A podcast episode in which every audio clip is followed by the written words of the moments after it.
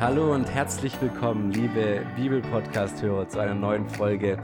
Und ich freue mich wirklich ausgesprochen auf diese Folge, weil ich nämlich einen wirklich spannenden Gast bei mir habe, den Peter Statz. Und Peter, bevor du ein paar Fragen einfach über dich selber auch beantwortest, würde ich dich gern diese Teaser-Frage stellen, die ich jetzt öfter stelle. Wer ist denn deine Lieblingsperson aus der Bibel? Oder wie, warum inspiriert dich diese Person vielleicht auch? Es ist tatsächlich gar nicht so einfach, mich auf eine festzulegen, weil da gibt es so viele gute. Und möglicherweise klingt es möglicherweise klingt's ein bisschen obligatorisch, aber ich würde König David wirklich sehr frontal nach vorne stellen, weil er von Herzen ein Anbeter war. Und das merke ich, dass das auch eine große Sehnsucht von meinem Herzen ist, Gott anzubeten und Zeit mit ihm zu verbringen, vor ihm zu sein. Und trotzdem war König David auch jemand, der mit seinem guten Herzen Dinge gerockt hat, gemacht hat. Er ist bis heute der, der König, also auch jemand, der in seiner Verantwortung als Leiter nach vorne gegangen ist. Und das finde ich auch sehr, sehr beeindruckend. Und seine Demut dabei. Er war sehr authentisch, sehr demütig, hat auch Fehler gemacht. Auch das finde ich, holt mich sehr ab. Ja, ich mag die Frage sehr, weil wie man sieht, erfährt man ja schon auch einiges über dich. auch das Herz von dir als Anbeter. Und erzähl doch einfach mal ein bisschen mehr noch über, mich, über dich. Wer bist du und was macht dich aus? Ja, also dass ich Anbeter bin oder jemand bin, der es liebt, Gott anzubeten, das habt ihr jetzt schon gehört. Ähm, darüber hinaus habe ich viele Jahre lang als Profimusiker gearbeitet. Da war ich mit einer eigenen Band unterwegs, habe dadurch viel gesehen, auch viel Menschen erlebt und festgestellt, dass ich es einfach lieb, mit Menschen zusammen zu sein und dass ich es lieb, unterwegs zu sein. Und ähm, ich habe zwischendurch auch äh, viele Jahre gearbeitet als Coach. Ähm, ich habe elf Jahre lang als Radiomoderator bei crosschannel.de gearbeitet mit einer eigenen Webradiosendung in Sachen Hip-Hop als Filmkritiker habe ich äh, eine Weile nebenher gearbeitet. Das war super. Jede Menge frei DVDs und Blu-rays nach Hause und morgens um 10 Uhr im Kino. Und dann habe ich auch noch, als ich über 30 war, die Bibelschule besucht und bin Pastor geworden. Und das alles zusammen ergibt dann sowas ähnliches wie einen Beruf. Darüber hinaus bin ich leidenschaftlicher Ehemann. Ich glaube an die Ehe und bin verliebt in meine Süße und auch leidenschaftlicher Vater und total stolz auf meine Töchter. Das ist so ein kleiner, kleiner Ausblick oder kleiner Einblick. Jetzt werden sich wahrscheinlich schon manche fragen, welche Band das denn ist, wo du mal als Profimusiker unterwegs bist. Die kennt ja keiner mehr. sind alle viel zu jung, die kennen das nicht mehr. Ähm, W4C, W4C hieß meine Band und wir waren so eine der, der ersten Hip-Hop-Crews in Deutschland. Das geht wirklich zurück in die 90er Jahre. So alt bin ich. Coole Sache. Und es ist natürlich immer gut, so einen Gast zu haben, Radiomoderator für längere Zeit. Da wisst ihr auch, warum er so gut reden kann, mein Gast. Wir werden sehen. Wir werden sehen. Peter, cool, du hast uns ein Thema mitgebracht. Ähm, nimm uns doch einfach mal mit hinein. Was ist das für ein Thema und warum liegt es dir auch so auf dem Herzen? Hm. Ich habe dich gefragt, ob ich ein Thema mitbringen darf, das mir auf dem Herzen liegt und habe so vor einer Weile festgestellt, ich glaube, wenn ich nur noch über ein Thema sprechen dürfte, dann wäre es über Gottes Königreich. Also die Liebe Gottes auf der einen Seite, aber sein Königreich. Wir finden bei Jesus ganz, ganz oft in der Bibel diese Aussagen, dass er sagt, das Königreich Gottes ist nahe herbeigekommen. Und jetzt sind wir mal ganz ehrlich, Königreich Gottes, das klingt etwas abstrakt, was soll denn das sein? Und das haben schon seine Jünger nicht verstanden, um genau zu sein. Die haben gedacht, oh Gott, Gottes Königreich kommt, das heißt, Jesus ist der große Machthaber und der wird die Römer platt machen und die haben Schwerter gezückt gesehen, Gottes Königreich. Und Jesus sagt, ähm, nö, mein Reich ist nicht von dieser Welt. Ups. Und das finde ich total spannend. Und ich würde mich freuen, wenn wir heute gemeinsam einfach tief reinschauen könnten, was das A bedeutet, aber B, vor allem, was das für Auswirkungen hat auf dich und mich und auf jeden Hörer da draußen. Wenn du jetzt zu Beginn schon mal sagen müsstest, was für dich das Königreich Gottes bedeutet, so in eigenen Worten, bevor wir auch in die Bibel schauen, was würdest du dann sagen? Naja, der Part, der mich am meisten begeistert, ist, dass Gott wirklich mich Teil davon sein lassen möchte. Also das wird sehr persönlich. Durch ein raus, Repräsentant seines Königreichs zu sein. Und diese steile und vielleicht auch mutige Aussage, die würde ich gern zusammen mit dir in der Bibel genauer angucken.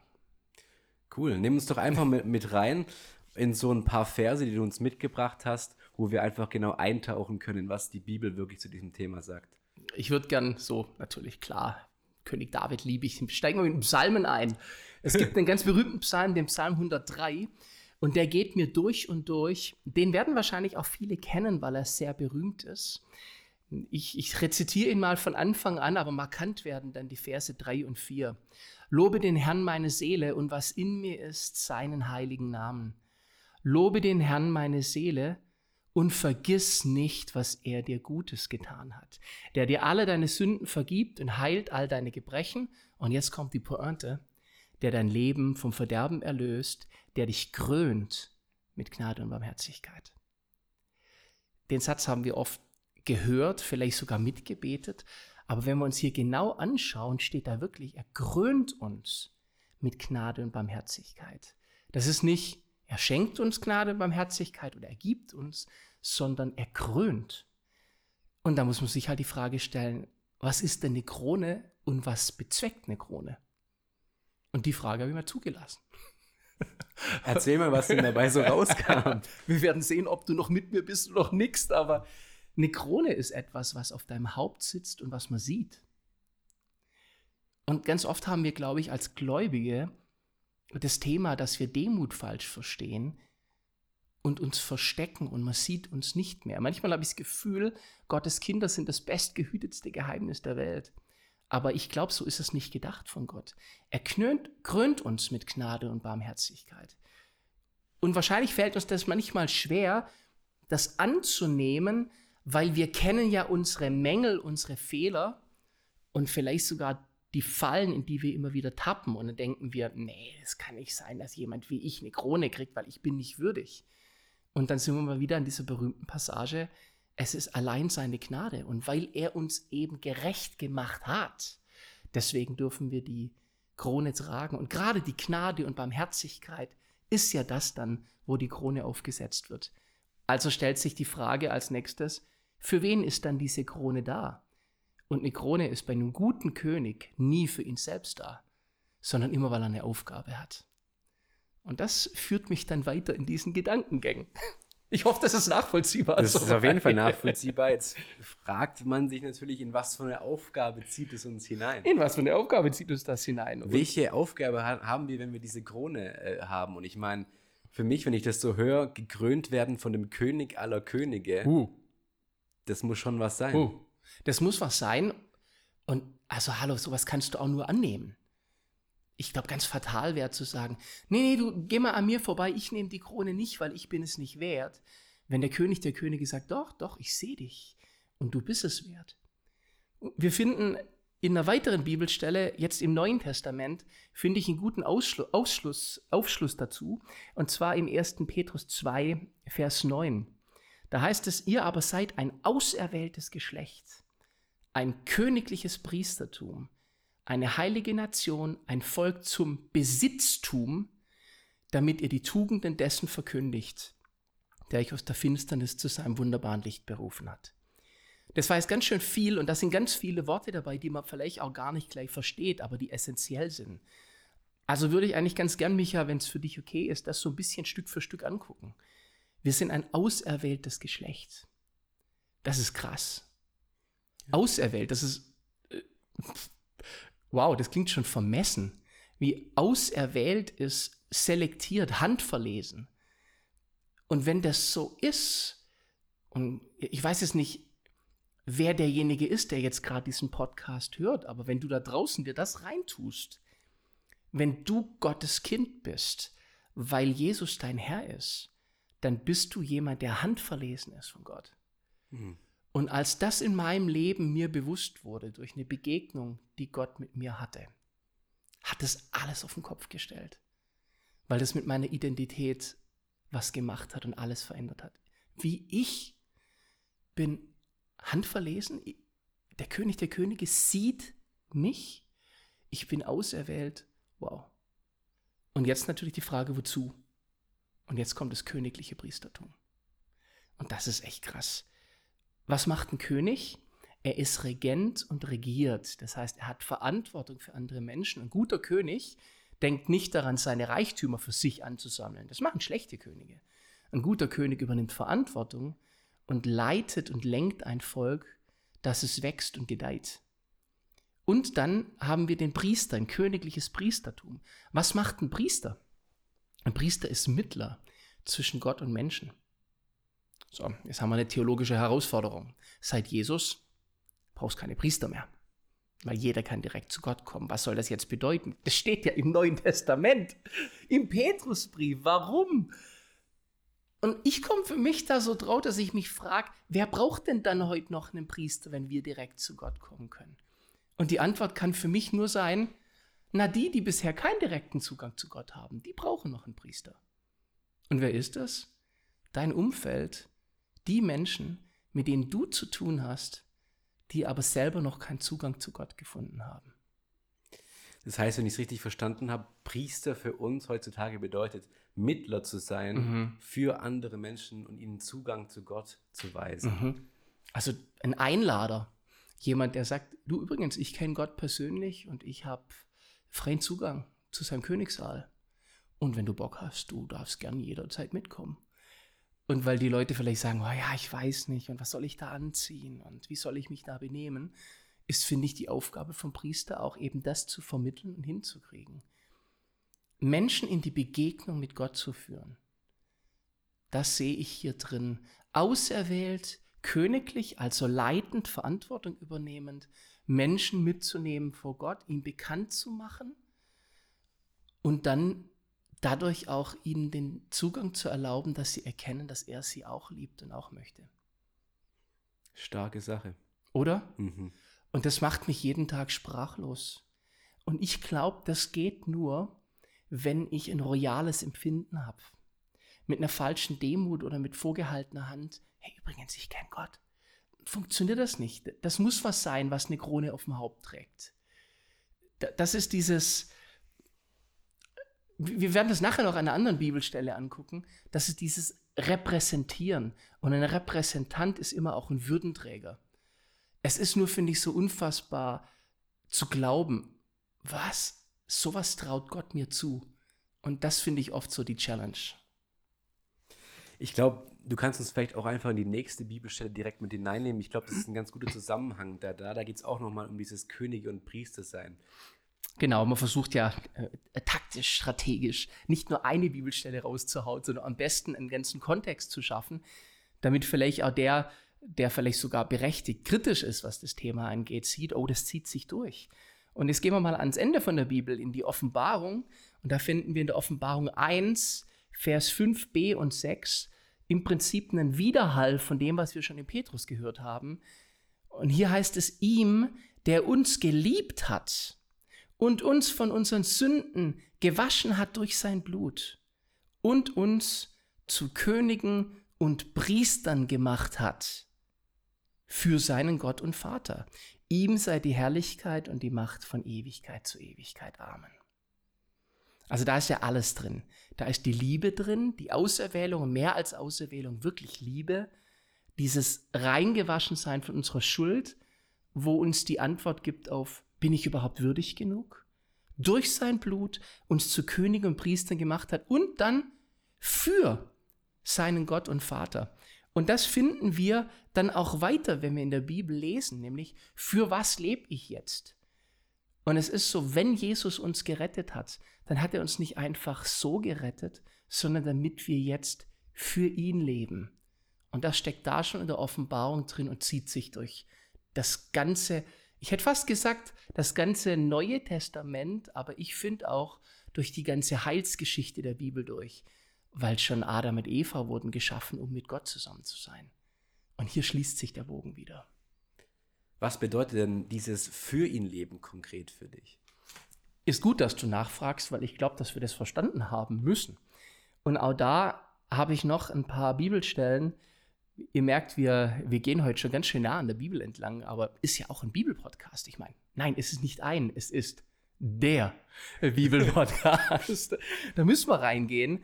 Und ich schlage jetzt mal zum Beispiel vor 2. Korinther 5, Vers 17, den ich auch krass finde. Da heißt es, darum ist jemand in Christus, so ist er eine neue Kreatur. Das Alte ist vergangen, siehe, Neues ist geworden. Das Alte ist vorbei, das heißt, es gibt etwas, was abgelegt worden ist. Es heißt an anderer Stelle in der Bibel, zieht den Christus an. Und jetzt stellen wir uns mal Klamotten vor, die wir anziehen.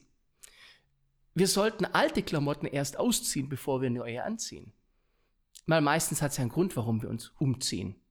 Und ein möglicher Grund kann zum Beispiel ein schlechter Geruch von Kleidung sein. Erinnere ich mich an eine Zeit vor ungefähr 100 Jahren, habe ich mal was Anständiges gelernt, damit auch meine Eltern glücklich sind. Der Junge hat mal was Anständiges gelernt und ich war Elektriker. Und eines Tages wurde ich gerufen, um bei einem Schweinebauern irgendwas zu reparieren im Stall. Das war das erste Mal, dass ich mit einem Schweinestall in Verbindung kam. Und da wurden mir so Holzlatten auf das Stallgedöns gelegt und ich habe dann oben gearbeitet. Mein Kollege sagt, pass auf, dass dir nichts reinfällt. Die Schweine fressen alles. Und tatsächlich fällt ihm ein Messgerät runter und schneller als wir gucken konnten, hat ein Schwein das Ding aufgefressen. Messgerät? ja, Metall. Chuck, zermalmt. Das war unglaublich. Naja, ich habe dann meinen Job gemacht, bin heim und dachte, damit hat sich die Geschichte erledigt. Bis ich spätestens in der Reflexion durch meine Frau, noch bevor ich die Wohnung betrag, gespiegelt gekriegt habe, ich stink entsetzlich nach Schwein. Und der Geruch von Schweinestall ist wirklich richtig, richtig, richtig schlimm. Also Kühe, das geht alles, aber Schwein, wow. Also habe ich mich, wir wohnten damals in einem Mehrfamilienhaus, im Treppenhaus ausgezogen bis auf die Unterwäsche in der Hoffnung, dass kein Nachbar kommt und denkt, ihr sitzt völlig durch. Bin in die Wohnung rein, aber auch festgestellt, meine Haut hat auch gestunken. Und ich habe das längste Bad meines Lebens genommen, um mich reinzuwaschen von all dem Geruch. Und Leute, dann habe ich neue Kleidung angezogen, weil es hat keinen Sinn gemacht, die alte anzuziehen. Und so ist das mit Jesus. Er wäscht uns rein durch sein Blut. Das ist dieses Bad, das wir haben, das in der Taufe ganz großartig dargestellt wird. Der alte Mensch bleibt im Wasser, der neue kommt raus. Und dann kriegt diese neue Kreatur neue Kleidung lebt aber natürlich fortan auch anders. Denn wäre ich direkt in den Schweinestall zurückgegangen, hätte das keinen positiven Effekt gehabt. Und so müssen wir uns das vorstellen. Wir gehen jetzt auch von unserem Lebensstil her nicht wieder zurück in das Alte. Und sogar wenn wir es mal tun, weil wir einen schlechten Tag haben, möchte ich jeden ermutigen, wird nur weil du mal im Schweinestall warst, aus dir trotzdem kein Schwein, sondern du bleibst immer noch ein Mensch. Und das finde ich in diesem, wir sind eine neue Kreatur, ganz gut symbolisiert. Plus, und jetzt setze ich da an, nehme ich mal Galater 2, Vers 20, wo es heißt, ich lebe, doch nun nicht ich, sondern Christus lebt in mir.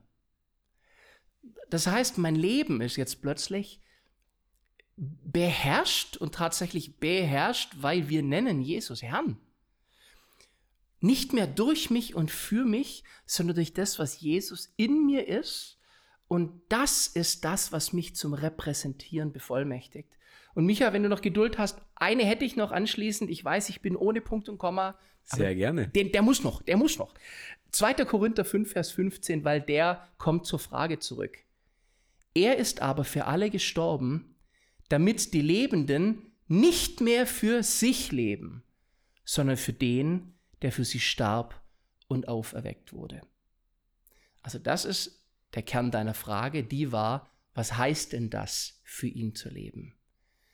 Und das heißt, jetzt wo ich Teil seines Königreichs bin, nehme ich andere Leute mit rein und meine Aufgabe ist nicht mehr, wie schaffe ich es irgendwie zum König rein, sondern wie kriege ich andere, die Gott auch liebt, mit zum König rein. Mhm. Ja, du bist jetzt auch auf dieses Wechselspiel eingegangen zwischen Christus in mir und ich in Christus. Kannst du das vielleicht nochmal kurz in eigenen Worten schildern? Weil das ist mir immer so eine Sache gewesen, die war mal ganz, ganz suspekt. die ist auch, die ist auch Christ, Was ist in Christus sein? Also. Ich finde ein schönes Bild von in Christus sein ist, ich weiß nicht, kennt ihr diese, diese Bubbles, die es gibt, wo man reinschlupfen kann und dann hat man um sich rum diesen riesen Bubblecreis und dann kann man so äh, rollen oder gegeneinander springen und jumpt so. Und jetzt stellt euch mal vor, diese Bubble um einen rum ist Jesus. Und ich stecke da drin, aber um mich rum sieht man nur Jesus. Und wenn ich laufe, ist überall, wo ich bin, ringsrum Jesus. Und das finde ich ein schönes Bild für in Christus sein. Und Christus in mir, das ist vielleicht noch mal ein bisschen einfacher. Er ist mein Feuer, er ist die, die Liebe, die in mir und durch mich ausgeschüttet wird, die Menschen erreicht. Und tatsächlich glaube ich, auch wenn sich das wirklich vermessen anhört, dass wenn ich irgendwo hingehe, ich an diesen Ort Jesus mitbringe. Und das verändert hoffentlich natürlich diese Orte. Und wenn ich mir das bewusst mache, ist der nächste Arbeitstag halt eine krasse Aktion, weil ich nehme Jesus dahin mit. Der nächste Tag an der Uni, e-, egal in welche Vorlesung, wo ich mich setze, ich nehme Jesus dorthin mit. Und wenn ich in der Mensa Mittag esse, ich nehme Jesus dorthin mit. Und wenn ich zu meiner Familie gehe, die verstritten ist und die echt schräg drauf sind, ich nehme Jesus zu denen mit. Das ist, weil Christus in mir ist. Mega, danke nochmal für die Erklärung. das sind so die Versuche halt, die wir haben. Peter, mir kommt so das Gefühl auf, dass du sehr stark verliebt in den zweiten Korintherbrief bist. Kann das sein? Ich lese den sogar tatsächlich auch unabhängig von dem Podcast im Moment. Aber gut, nee, im Moment stimmt gar nicht. Ich bin gestern, vorgestern fertig geworden und bin jetzt beim Galata gelandet, aber die letzten Tage hat der zweite Korinther tatsächlich wieder meinen Tagesablauf bestimmt. Ja. Die nächste Stelle kommt nämlich da auch her. Und genau, die kommt eigentlich direkt in den Anschluss. Also wir hatten gerade den zweiten Korinther 5, Vers 15 und jetzt überspringen wir eigentlich nur ein paar Verse und landen im Vers 18. Und ich möchte fast sagen, gebt euch mal das, weil das ist echt ein Hammer. Aber das alles ist von Gott. Also von ihm kommt es her, von ihm ist es geschenkt, der uns mit sich selber versöhnt hat durch Christus. Soweit auch klar. Und jetzt wird es richtig krass. Und uns das Amt gegeben hat, das die Versöhnung predigt. Und hier steht im Griechischen bei Amt Diakonia. Also das diakonische Amt, das ist eine Aufgabe, die Menschen versorgt, wie das ein Diakon tut. Das ist, ist ja ein Berufsbild, das wir heute kennen. Und dieses Amt ist definiert darin, dass die Versöhnung gepredigt wird. Und was heißt Versöhnung? Das ist wirklich die gute Nachricht, nämlich nicht, so wie du bist, kannst du nicht vor Gott kommen. Das ist keine gute Nachricht. Die Versöhnung ist, unabhängig davon, dass du es nicht könntest, ist durch Jesus jetzt die Versöhnung zwischen dir und Gott geschehen. Und deswegen kannst du vor Gott treten ohne Scham. Und das soll die Botschaft sein, die unser Amt ist und auf unseren Lippen ist. Und Leute, das ist einfach eine Botschaft, die für jeden cool ist. Weil das ist keine Botschaft von Pharisäern, die Menschen in eine Form zwängen will, sondern die einladendste Geschichte, die es gibt, du kannst wieder mit Gott zusammen sein. Also dieses Reich hat sehr viel mit Versöhnung zu tun irgendwie auch. Total. Und ich glaube, das liegt in der Geschichte der Menschheit. Das geht zurück zum Garten Eden, wo die Unversöhntheit kam, als der Mensch im Streben seiner Autonomiebestimmung. Ich entscheide selber, was für mich gut ist. Ich will wissen, was gut und böse ist. Ich esse vom Baum der Erkenntnis von gut und böse. Obwohl Gott gesagt hat, mach's nicht. Und da kam die Trennung rein, als der Mensch sein selber groß, selber machen, raushaute. Und seitdem sucht Gott nach der Versöhnung. Und wir lesen im Neuen Testament auch, so wie durch den einen Mensch Adam die Sünde auf alle kam, kommt durch den einen Mensch Christus die Vergebung für alle. Und das haben wir hier drin. Ist ja eigentlich Evangelium pur, was du jetzt hier predigst. Genau. Und ich werde langsam leidenschaftlich. Ab jetzt wird es gefährlich für, für, alle, die zuhören. Jetzt komme ich in Rage. Mega. Ist, glaube ich, auch mal gut für einen Bibelpodcast, diese Message einfach mal glasklar hier äh, drin zu haben. Ja. ja, und es ist so gut. Und ich habe noch, hab noch mehr, weil es auch nur ein Vers davon. Es geht noch weiter, Leute. Denn Gott war in Christus und versöhnte die Welt mit ihm selber und rechnete ihnen ihre Sünden nicht zu und hat unter uns aufgerichtet das Wort von der Versöhnung. Da ist es nochmal. Mitten unter uns steht dieses Wort von der Versöhnung. Und jetzt kommt der Auftrag. So sind wir nun Botschafter an Christi Stadt. An Christi Stadt heißt, repräsentierend ihn als seine Vertreter. Also ein Botschafter ich sitze gerade in einem Botschaftsgebäude, wenn man so will. Ja, also mhm. ein Botschafter ist ja ein Repräsentant einer Regierung, eines Landes. Und was hier steht, ist, du bist jetzt Repräsentant von diesem Königreich Gottes. An Christi Stadt, also stellvertretend, weil Jesus nicht in Person da bist, vertrittst du ihn. Denn Gott ermahnt durch uns, und das Ermahnen hier ist als ein Ermutigen gemeint, So bitten wir nun an Christi Stadt, also stellvertretend für Jesus, lasst euch versöhnen mit Gott. Das ist die Botschaft. Das dritte Mal jetzt, dass innerhalb von drei Versen Versöhnung kommt. Und dann die Abrundung mit Vers 21, ein ganz berühmter Vers im Neuen Testament. Denn er hat den, der von keiner Sünde wusste, für uns zur Sünde gemacht, auf dass wir in ihm die Gerechtigkeit würden, die vor Gott gilt. Jesus ist unsere Gerechtigkeit vor Gott. Hammer. Ich finde auch. Schon mal vielen Dank dir, Peter, bis hierhin. Jetzt würde ich aber gerne schon noch mal fragen, jetzt haben wir so viele Bibelstellen gehört. Jo. Du hast auch ziemlich schnell geredet. Jo. Nicht zu schnell, keine Sorge. Ja, ihr könnt ja einfach den Podcast Genau, auf, noch mal äh, hören. langsamer machen. genau. Und dann sprechen wir wahrlich. Wenn du jetzt noch mal so ein paar wichtige Punkte rausstellen müsstest oder einfach kurz zusammenfassen müsstest, was sollen unsere Zuhörer auch einfach mitnehmen, ganz persönlich von diesem Podcast, was würdest du dann sagen? Ich glaube, ich würde vom Evangelium her starten und würde sagen, was ist das Evangelium? Es ist im Kern definitiv die gute Nachricht. Und was ist diese gute Nachricht? Nicht mehr Regeln sind wichtig, um vor Gott bestehen zu können, sondern seine Gnade und Annahme. Es ist ein Geschenk. Und ich glaube, es macht einen Unterschied für uns Christen, ob wir im Zentrum an eine gute Nachricht glauben oder eigentlich an eine Nachricht, die uns in neue Regeln und Verpflichtungen führt, die wir dann doch nicht halten können und die uns enttäuschen. Also Jesus hat den ganzen Preis bezahlt. So, und wenn ich das in mir aufgenommen habe und verstanden habe, plus die Botschaft, ich wiederhole ganz vom Anfang von dem Podcast, dass ich auserwählt bin, handverlesen, dann macht das was mit mir und meiner Attitude. Dann kommt die Krone auf mein Haupt und ich werde begeistert. Und dann nehme ich andere Leute mit rein und sage, hast du das eigentlich schon gewusst? Und nehme sie mit in diese Gegenwart Gottes, damit sie erfahren, wie die Liebe Gottes ist. Und da möchte ich jeden da draußen dazu ermutigen. Diese Welt um uns herum braucht dringender denn je diese gute Nachricht. Und wir sind diejenigen, durch die sie kommen soll. Stark. Ja, ich glaube, das ist ein wichtiger Weckruf ähm, für uns alle, die hier zuhören. Ich denke, das ist super wichtig, wie du sagst, genau in dieser Zeit jetzt. Danke auf jeden Fall dafür. Und ähm, du hast gesagt, diesen Weckruf, den können wir auch so in der Bibel finden. Äh, Total. Äh, Eine Mischung aus Weckruf, Einladung, Appell. Und zwar auch sehr berühmt, aber oft überhört. Matthäus 5, Vers 14 bis 16. Und das darf jetzt jeder von euch, der zuhört, mal persönlich nehmen und für sich hören in der Du-Botschaft. Ihr seid das Licht der Welt. Wenn ihr merkt, da draußen ist gerade dunkel, dann sage ich dir, du bist das Licht. Eine Stadt, die oben auf dem Berg liegt, kann nicht verborgen sein. Das ist die Krone auf dem Haupt. Eine Stadt auf einem Berg sieht man, die ist nicht versteckt.